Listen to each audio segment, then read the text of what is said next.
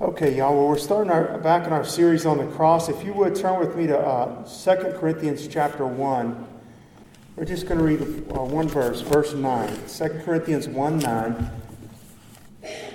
But we had the sentence of death in ourselves, that we should not trust in ourselves, but in God, which raiseth the dead. And so we're doing this series on the cross, specifically the, the working of the cross, of the Lord's cross in the life of the believer. How does that work? Well, the, the cross is, a, is an instrument of death. It's the instrument upon which our Lord and Savior died. That God, He's the Lamb of God slain from the foundation of the world. And that's the, the, the means by which the Lord chose to suffer and die for our sins. So it's symbolic, but it, it's, it's symbolic. It's not a beautiful thing. It's, it's, it brings death.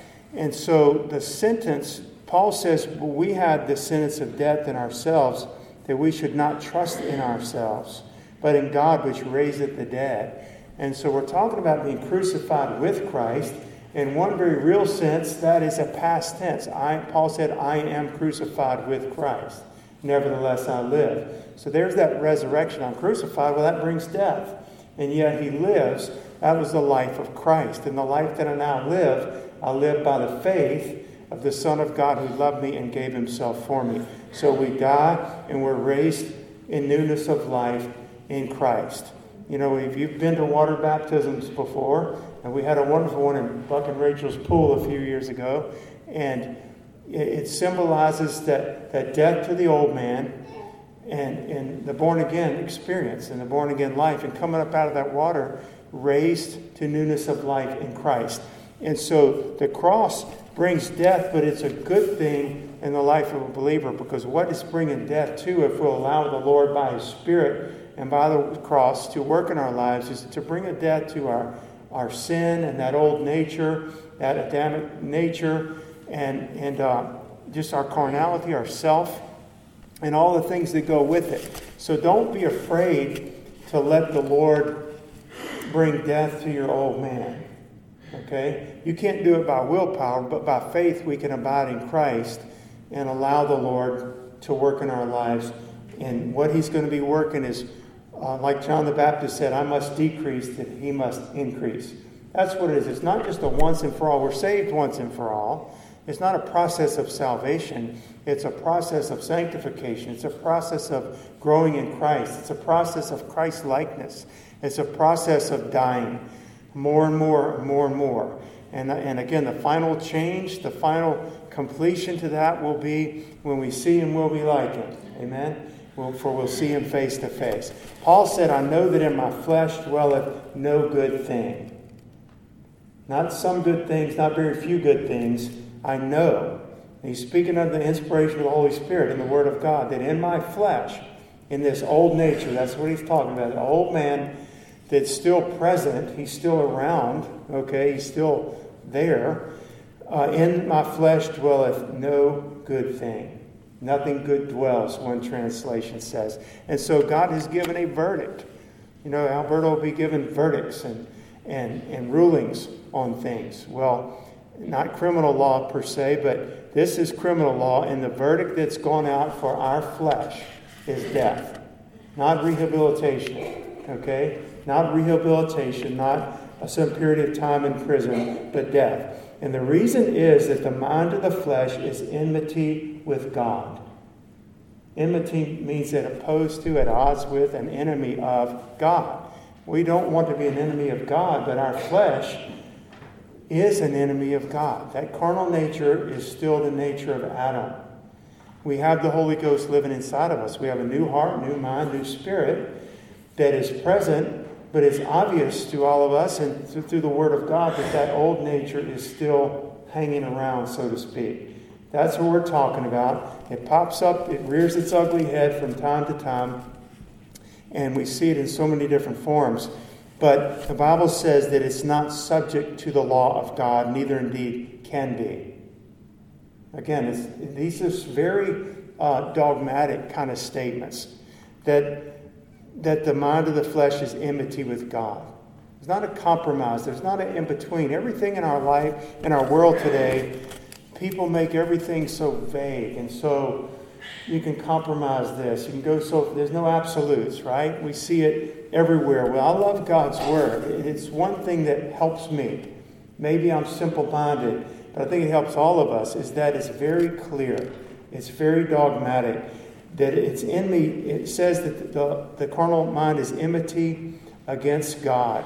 It's not subject to the law of God, nor indeed can be. So it would be wrong of me and hopeless of me to try to find some way to make my carnal mind subject to the law of God. Well, maybe I can be an exception to the rule. I'm a pretty sharp guy. I think I can figure it out. I'm pretty disciplined.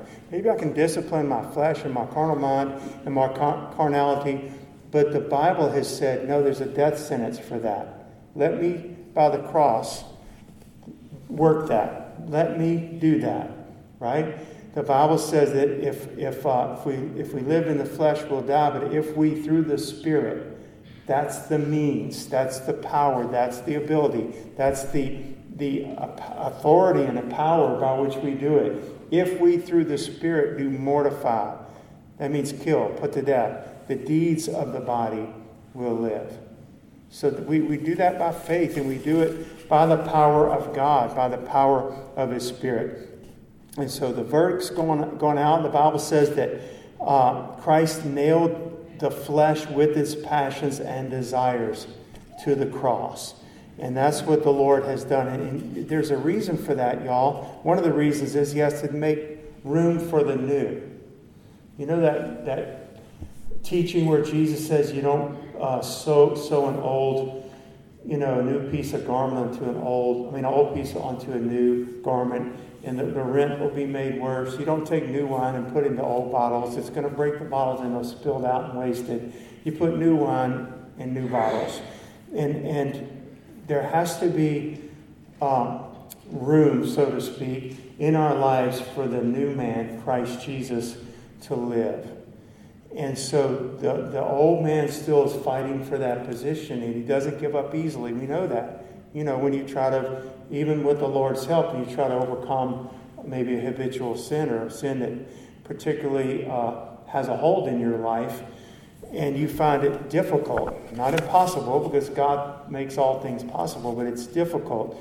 But the, the old is not going to inherit the new. That old man's not going to inherit new life. The old man's going to die, and he's going to give us a new life. It's a whole new life in Christ.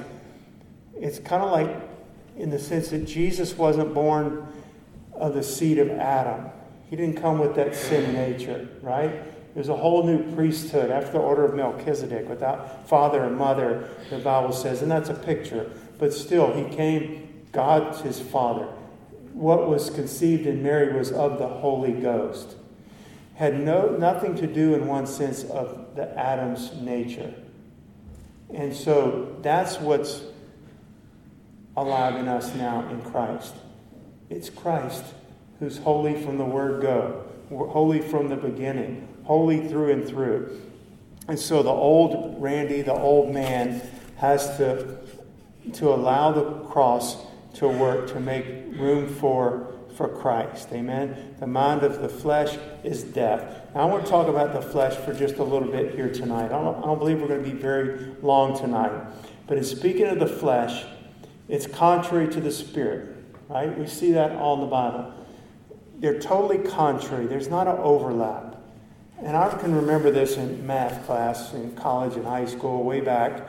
Uh, and y'all know it too that there's, uh, that there's mutually exclusive is a term in math where if a, a number is negative, it can't be positive at the same time. You know what I'm saying? It's one or the other.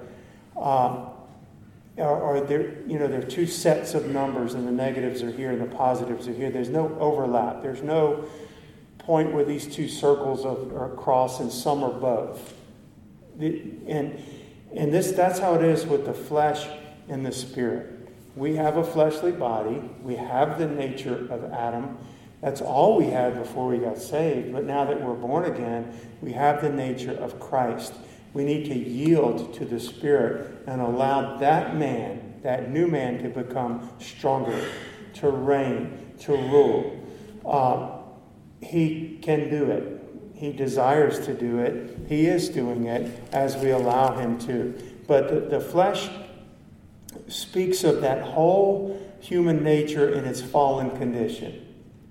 The whole human nature in the fallen condition. I say, even the things that we think are good parts of our flesh, the flesh is the flesh. It's not good. I mean, my flesh, Paul says, dwells no good thing. Even the things we think are pretty good, maybe I can carry this trait or characteristic or habit from my old life into the new. And really, it's, it's got to be sanctified. Even if it is a, a pretty admirable trait, you're pretty disciplined, we need to be disciplined for Christ. You understand what I'm saying? It has to be sanctified. It has to come through the blood of Jesus and be burnt. Our God is a consuming fire. He wants to burn that off and sanctify it to all that remains is what is really of God in our lives. And so the flesh, just, just I just thought this was a good list of things. We hear in the Bible, okay, we read of the will of the flesh, the desires of the flesh, the mind of the flesh. This is all phrases used in the, in the New Testament. The wisdom of the flesh. Remember what the wisdom of the world did? And its wisdom, its crowning achievement, crucified the Lord. The crowning achievement of the wisdom of the flesh, or the wisdom of the world. We hear of the, we read of the purposes of the flesh, the confidence of the flesh, the filthiness of the flesh, the workings of the flesh, the warring, warrings of the flesh the glorying of the flesh. Flesh wants the glory. Even a religious aspect, sometimes the flesh wants the glory. Scripture mentions those who walk according to the flesh, those who walk after the flesh, those who make a fair show in the flesh.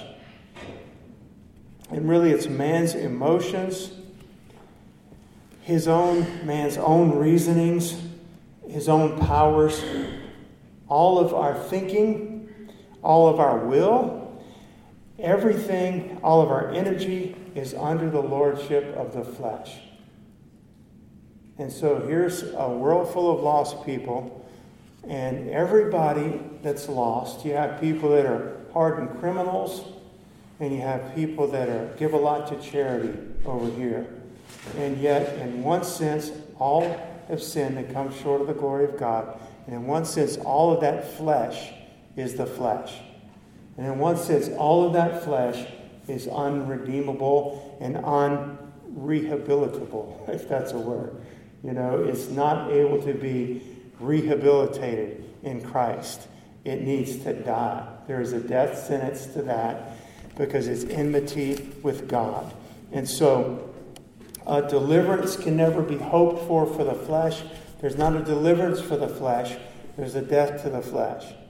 And I think if there's one, one or two things that we hang on to, in, in a sense, this series is very redundant on the cross that we're doing, but I think it's very profitable that these things just keep sinking into us and sinking into us. Um, we, we don't need to leave the flesh in our own lives, and the Lord certainly doesn't intend to, to leave it any breathing space.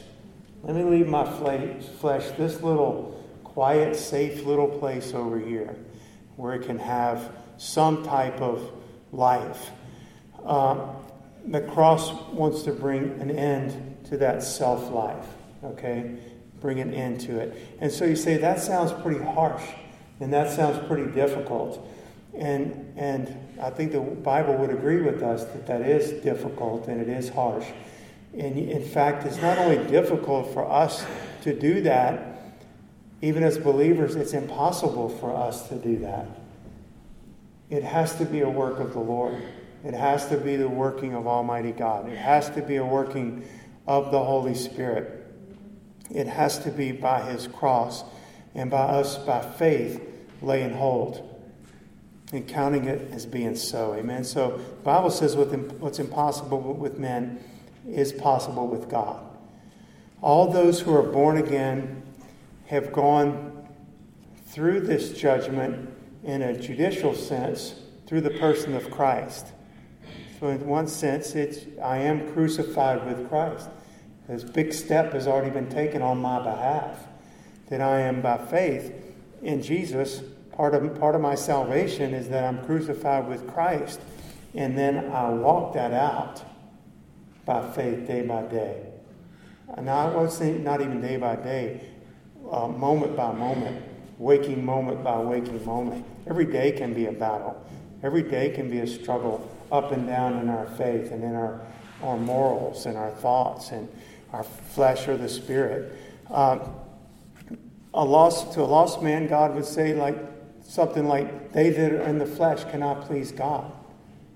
But to a saved man, he would tell us not to walk in the flesh, but walk in the spirit. To a saved man, he'd say, "You are not in the flesh, but in the spirit." I want you to turn with me in your Bibles, and I want to read Galatians. We're going to read two verses, one from Galatians and one from Romans. Galatians 5:24. And they that are Christ have crucified the flesh with the affections and lust. You see that scripture right there? They that are Christ, are you Christ? You don't have to be the most mature in the world, you just have to be born again. God's working in us to make us all more like Jesus. If you're born again, are you Christ? Are you his possession?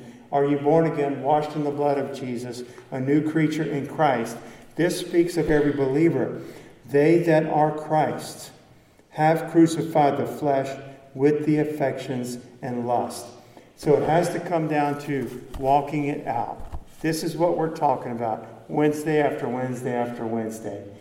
By faith, walking it out. We have our judicial standing as being just, as being innocent, as being robed in the righteousness of Christ the moment you got saved. I say it all the time. Somebody, I'm, i use it for an example. Somebody on the streets that you witnessed to uh, in the Foxy's neighborhood, and they're still have the smell of alcohol on them. But God quickens them, and, he, and he, through the gospel, they, they give their life to Christ. They still might have the smell of alcohol. I mean, they're that freshly saved. And yet the Lord pronounces them just, innocent, righteous, passed from death to life. There, there's therefore now no condemnation. And so now that person, just like you and I, has a long road to go. It's okay, though, the Lord's going to help us. It's part of the nature, it's part of the walk, it's part of our salvation, is our sanctification. And so it is a fact that they that are Christ have crucified the flesh with the affections and lusts.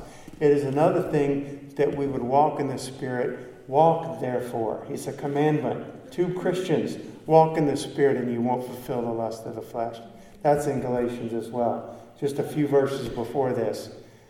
He's telling us what to do. And God enables us to do that. And I thank the Lord, He does help us. And so, um, let's look at another verse real quickly that we're very familiar with in Romans 6.13. There's no way we could do this study of the cross and the life of the believer without going to Romans, and specifically Romans chapter 6 and chapter 8. But let's tonight we're going to look at Romans 6:13. Let's read 12 and 13. Let not therefore let not sin therefore reign in your mortal body, that you should obey it in the lust thereof. He's not talking to lost people. A lost person would say, What are you talking about? Seriously. You go and you bring, you go to a lost man, they don't know Jesus. They don't know the Lord. You said, Don't let sin reign in your mortal body. You say, What are you talking about? You know what I mean? They don't even know. They might know they've done a few bad things, but they don't consider themselves being reigned by sin, ruled over by sin. But Jesus said, Who committeth sin, in John 8, whosoever committeth sin as a pattern is a servant of sin or a slave to sin. They don't know that. They don't know that. Somehow they got to be quickened through the Word of God, by the Holy Spirit, by the gospel specifically. In the Lord, salvation is of the Lord. He knows how to work in their life to begin to open their eyes and the scales fall off. That can happen very quickly, by the way. It doesn't have to take years and years. But he's writing this to Christians. Let not sin, therefore, reign in your mortal bodies body, that you should obey it in the lust thereof. Neither yield ye your members as instruments of unrighteousness unto sin, but yield yourselves unto God. It's one or the other. There's not a middle. It's one or the other. You're yielding to the flesh, you're yielding to sin, you're yielding to the lust and desires of the flesh and begin to commit those sins and actually act them out and, and commit those sins, or we're yielding our members uh, unto God, yielding ourselves unto God as those that are alive from the dead, and your members as instruments of righteousness unto God. So that's my choice. In other words, I know what I'm commanded to do, but that's my that's where the Lord puts something in in our court, so to speak, where He's saying, I will enable you to do this by my spirit, but I'm telling you what you need to do. It's a conscious choice. We make conscious choices. You know, people can get so lax with their Christianity and Christianity today that uh, so many churches, so many believers, if they are even believers, are not grounded in the Word of God. I know that's no surprise. We know that. And so people are they're not disciplined, they don't spend time in the Word, and they hang on to a few scriptures that they like, and maybe grace and love and so forth, which is part of the Word of God. Hallelujah. And they just kind of float through life and they never make any real progress in their what God intends them to do. He intends us to roll up our sleeves, take up our cross, deny ourselves, and follow Him. He intends that. When He saved us, He intended that for us. He's going to bring us to heaven one day.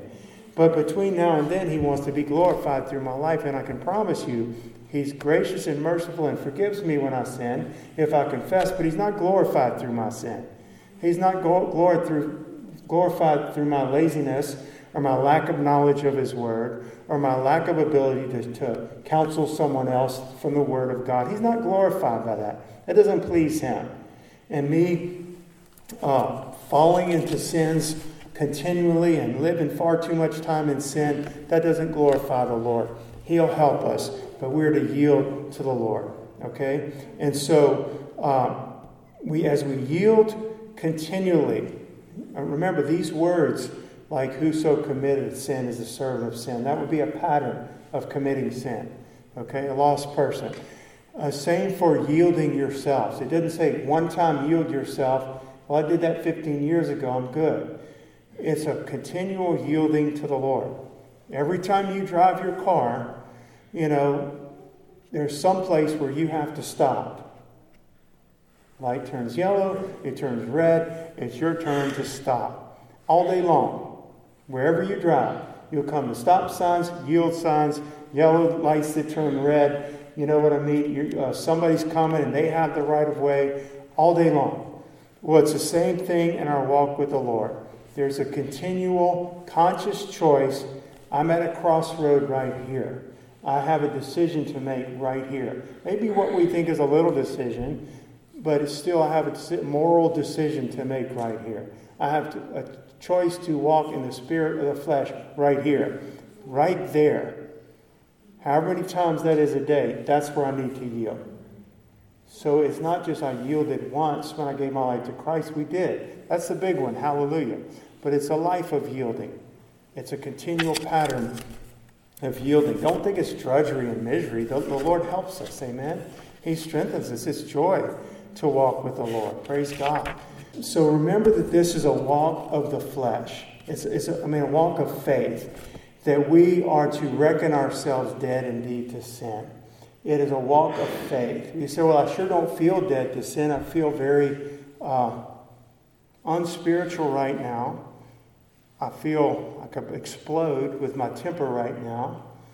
I feel like I could stay home instead of go to church right now and just turn on the TV and forget it. I don't feel very spiritual. It has nothing to do with our feelings. It has to do with faith in laying hold on the Lord. It has, it has to do with a life of faith. And so we reckon it as being so. God, your word says, and you're not a liar, right? Sanctify them by thy truth. Jesus said, Thy word is truth. His word says to reckon ourselves dead indeed unto sin but alive unto God through Christ our Lord. He says, count it as being so. And so there's still a lot in our lives. As Christians, I don't care how long you've been walking with the Lord, there should be real progress. We talk about that all the time. But it's still evident that there's more that flesh that's still around, that's present, right? We know it. I wouldn't ask you to, to tell right now, but if I ask you, let's stop for the next couple of minutes. Just think about your own life. Where do you see the old nature in your life, like pretty regularly? Where do you see the nature of Adam kind of coming to the forefront and raising up? It, again, it could be in your temper, it could be in pride. I want to read just another list of some things that, um, where as believers, the flesh can still show itself. It, the flesh, and it still has to be dealt with, by the way. In our service for Christ, the flesh can show itself. And I think about that because I've, I've played instruments and played and sang and been since pretty much since I surrendered fully to the Lord. I've been serving the Lord, and one of the ways I've served the Lord is in, in music. And it's easy for the for the flesh preaching, teaching, music, somehow to to make a show even in the house of God, even in the name of the Lord, even with somebody says, That was a beautiful song, brother, and you say, Praise God, all glory to God, but we ourselves wanted to be noticed. And that's, that's, the, uh, uh, that's the flesh, right? Might get by with it as far as people seeing it, might not. But yet, none of us are getting by with it in the sense of the Lord seeing it. It has to go. There's a death sentence for that flesh. Not going to be rehabilitated. It's not going to be tamed. It's going, it's going to die. And the Lord is going to place the nature of His Son, the mind of Christ. Meekness. I'm meek and lowly. Lowly and meek, and you'll find rest for your souls. Take my yoke and learn of me. All right, so in our service to Christ, there can be self confidence and self esteem when we're stepping up here, I don't think we should be scared to death. If I've asked you to open a prayer or teach Sunday school or wherever you serve the Lord, going out witnessing, God gives us a confidence in Him and a faith and a trust. But there needs to be a godly fear no matter how many times we do it. That this is, I'm treading on holy ground. This is not a playground. I'm stepping into that pulpit or opening my Bible and teaching other people where I represent him going out witnessing and opening it. Let me tell you about my Savior Jesus. Or I'm singing a song. It's not because we have a good voice, it's because God has called us to it. And it's to some measure called us, and, and we're serving Him in that way. But there should be no self confidence. It needs to be as we're stepping up to do it, God, help me, strengthen me. I know you will, but I'm still asking you to. If it's going to be any good, it's because you've made it good. I don't care if I've done it a thousand times. I don't care if I've done it 10,000 times. If it's going to be blessed, it, He's going to have to bless it. If it's going to be anointed, He has to anoint it. People can mimic the anointing by getting all sweaty or crying at the right moment in their sermon or whatever. But the real anointing of the Lord is going to become because He's pleased. He's not going to give His glory to another. And so if I'm going to rob his glory, he's not going to do that. He's going to deal with me about that first. You see? And so even in serving the Lord, self can be present. Self confidence and self esteem. All right, in this, in this, um, this is just a list of things where self can still be present in the life of a believer. believer. We can see it in the slightest bit of suffering. When we suffer, we have self pity.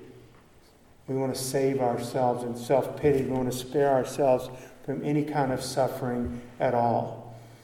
Um, in the least misunderstanding, the worst misunderstandings, and it shouldn't happen, but it does happen. Okay, so we ought to get used to it. Shouldn't happen. We ought to work that it doesn't happen, but does happen. The least misunderstanding, where you were misunderstood by somebody, something you meant to be good, and it came out of your mouth wrong, or something you intended with a pure heart and you were misunderstood.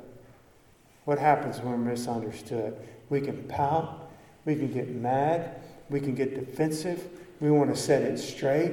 Now, listen here. Let me tell you what the deal is. I broke my back for you, you know, and so and, we're misunderstood. What do we do? Self can rear its head. When we're misunderstood, we want to defend ourselves and vindicate ourselves. Jesus, when he was reviled, reviled not again, the Bible says. And he is our example. First Peter. When he was reviled, reviled not himself, but committed himself to him who judges righteously. In other words, I'm taking it to my Father. He's got it. He's got it. This is that's a perfect example, okay? In our position in life, where we, we want to uh, we can be self-centered. We want to we want uh, to be noticed for our position in life. So many people are known by their occupation. What are you? I'm, I'm, I'm, a, I'm, a, I'm a judge. I'm a doctor. I'm a school teacher. I'm a, a, a heavy machine operator. And we, that's, you know, that we, we think that that's what we are, but it's not what we are. And so we, our station is life, our position is life is what God has made us. Where else can self show itself in our daily routine? We want to please ourselves. I would say I'm guilty of that. I know I am. I got my little structure and my little routine, and I don't like to be deviated off of it too much. But sometimes God may want to deviate me from it. Usually I wake up, do this, this, this, this, and this, and one day God may want me to get up and not do any of that.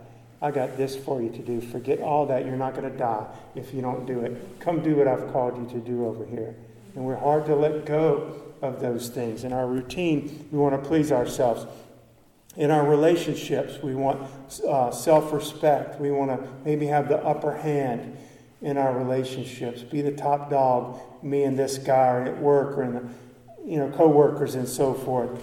In our education, we may uh, want to boast of how much education we have. In our desires, we might want to just satisfy ourselves, our own desires.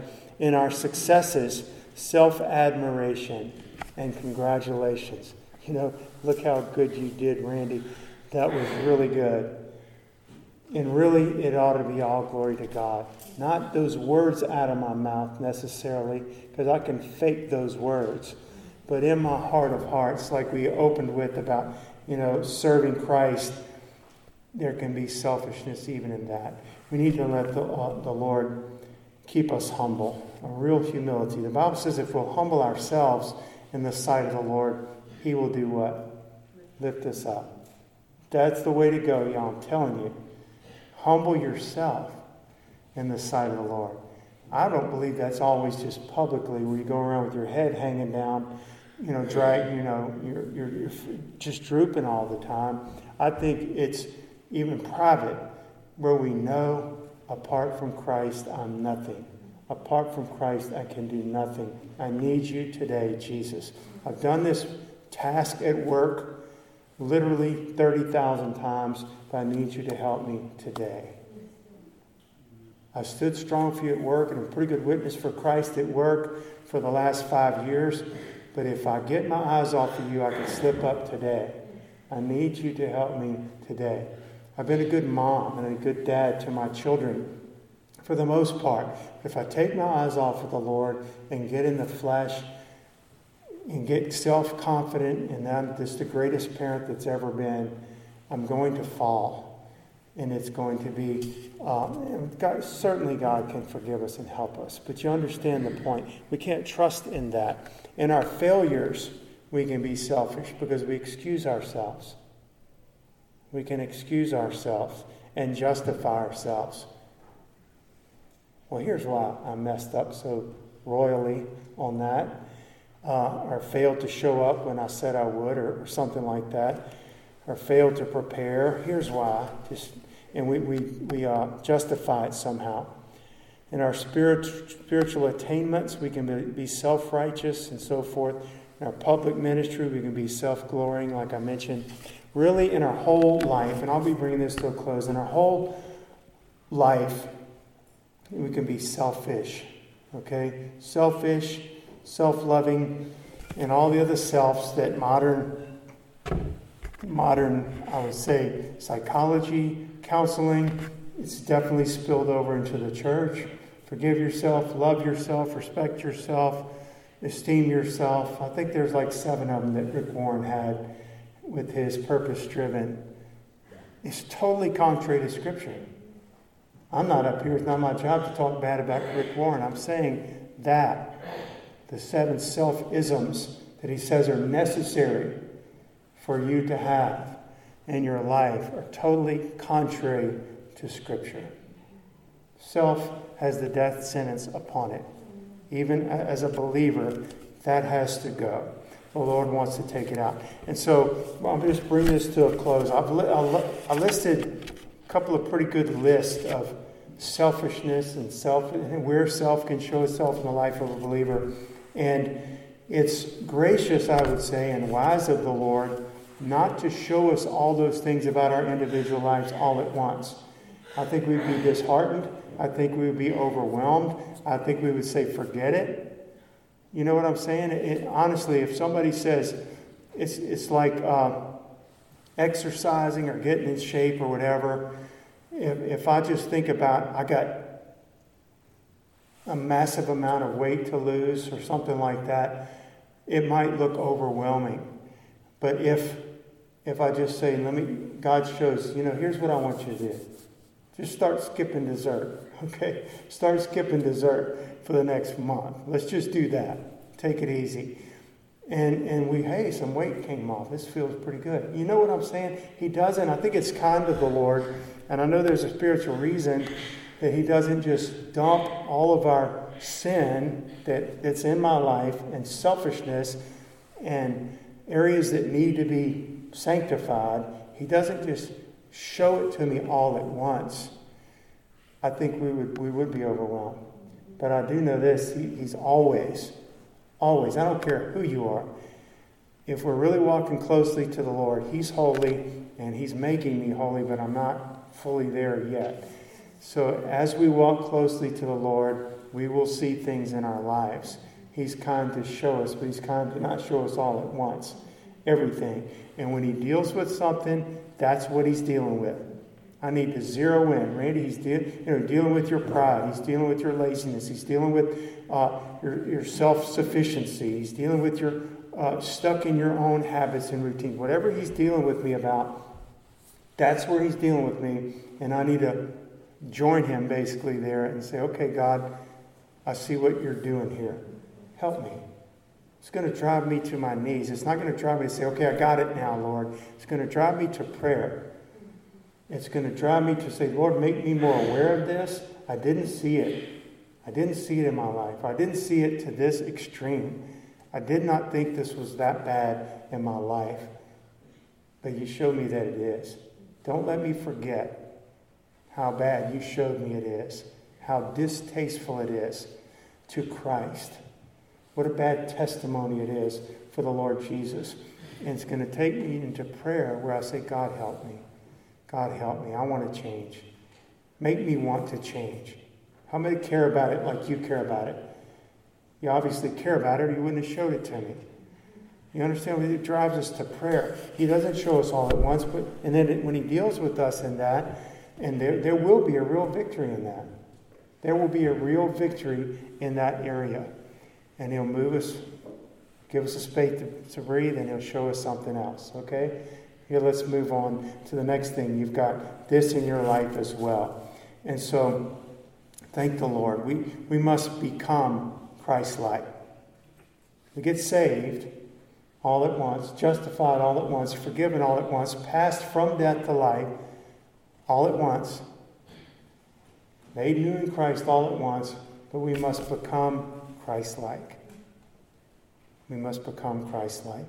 And so, uh, we're just going to close with that. And, and next week, we're going to talk about um, not halting between two opinions. You know, and we'll, we'll talk a little bit about Elijah. Why do you halt between two opinions? If God's God, serve him. If Baal's God, serve Baal. And sometimes we kind of halt. Like I said, we compromise with our flesh. We stay in this kind of happy never, never land. It's really not happy. It's not really for the Lord. And it's not We're not lost anymore. We're going to talk about that some next week. But tonight, uh, y'all, just as we close, let's just come before the Lord and ask Him, like, like David does in the Psalms Search me, O God, and know my heart. We all know the passage. Try me and know my thoughts, and see if there be any wicked way in me, and lead me in the way everlasting. Um, and don't be afraid for Him to show you. He's going to show you, He's going to forgive you, He's going to help you, He's going to work on that specific thing in your life and bring it death to that self a little bit more and more Christ likeness to our lives. Amen. So, Father, we come before you in Jesus' name. God, I want to thank you, Lord, for the cross of our Lord Jesus Christ. Paul said, I am crucified with Christ. It's not just our own crucifixion, it's a crucifixion with your Christ. You died unto sin once, and you ever live unto God. Lord, by faith, we want to be right there with you. Lord, we yield tonight to the working of the Holy Ghost to sanctify us. We yield to the working of the cross of our Lord to bring death to ourselves, to whatever is not of Jesus. We yield to your lordship, and we trust in your kindness and your goodness and your care for us. If you're able to save us, you are also able to make us more like Jesus. We ask that you would do that in our lives. In Jesus' name, amen.